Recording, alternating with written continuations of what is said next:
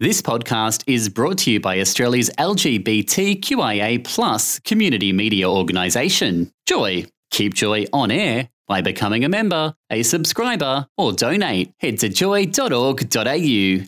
Joy, a diverse sound for a diverse community.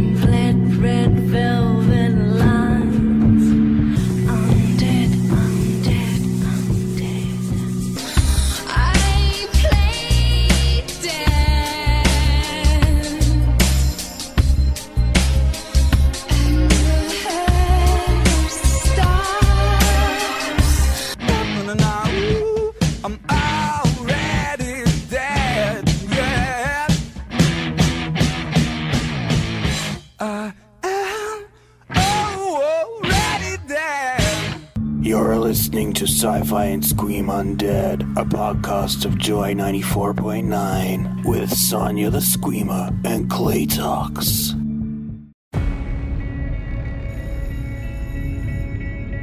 None of us really know each other. We're all screw ups. But somehow. We were all in the same place at the same time when Billy found those coins. Guys, check out how we glow. I'm blue. Oh, I'm black. what? I am. No, you're not. Do you feel weird? We're strong. Insanely strong. The answer to what is happening to you is here.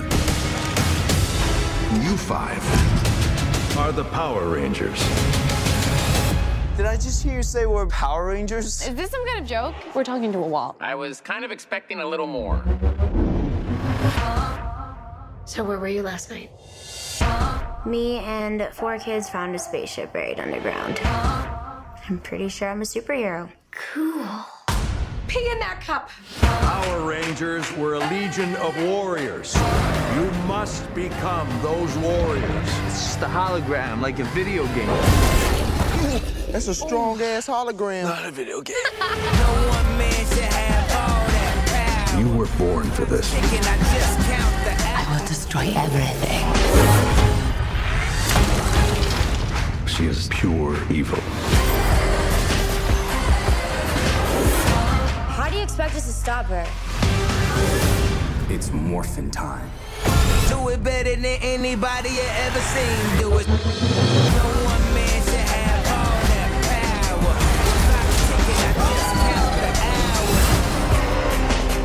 The hours? That's a lot of gold. This is your destiny.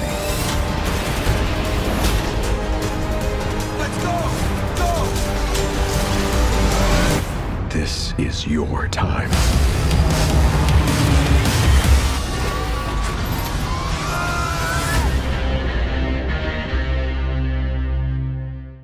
This is Claytox for Sci Fi and Scream Undead. The Zords, the Suits, and the Head in the Wall are back with Saban's Power Rangers.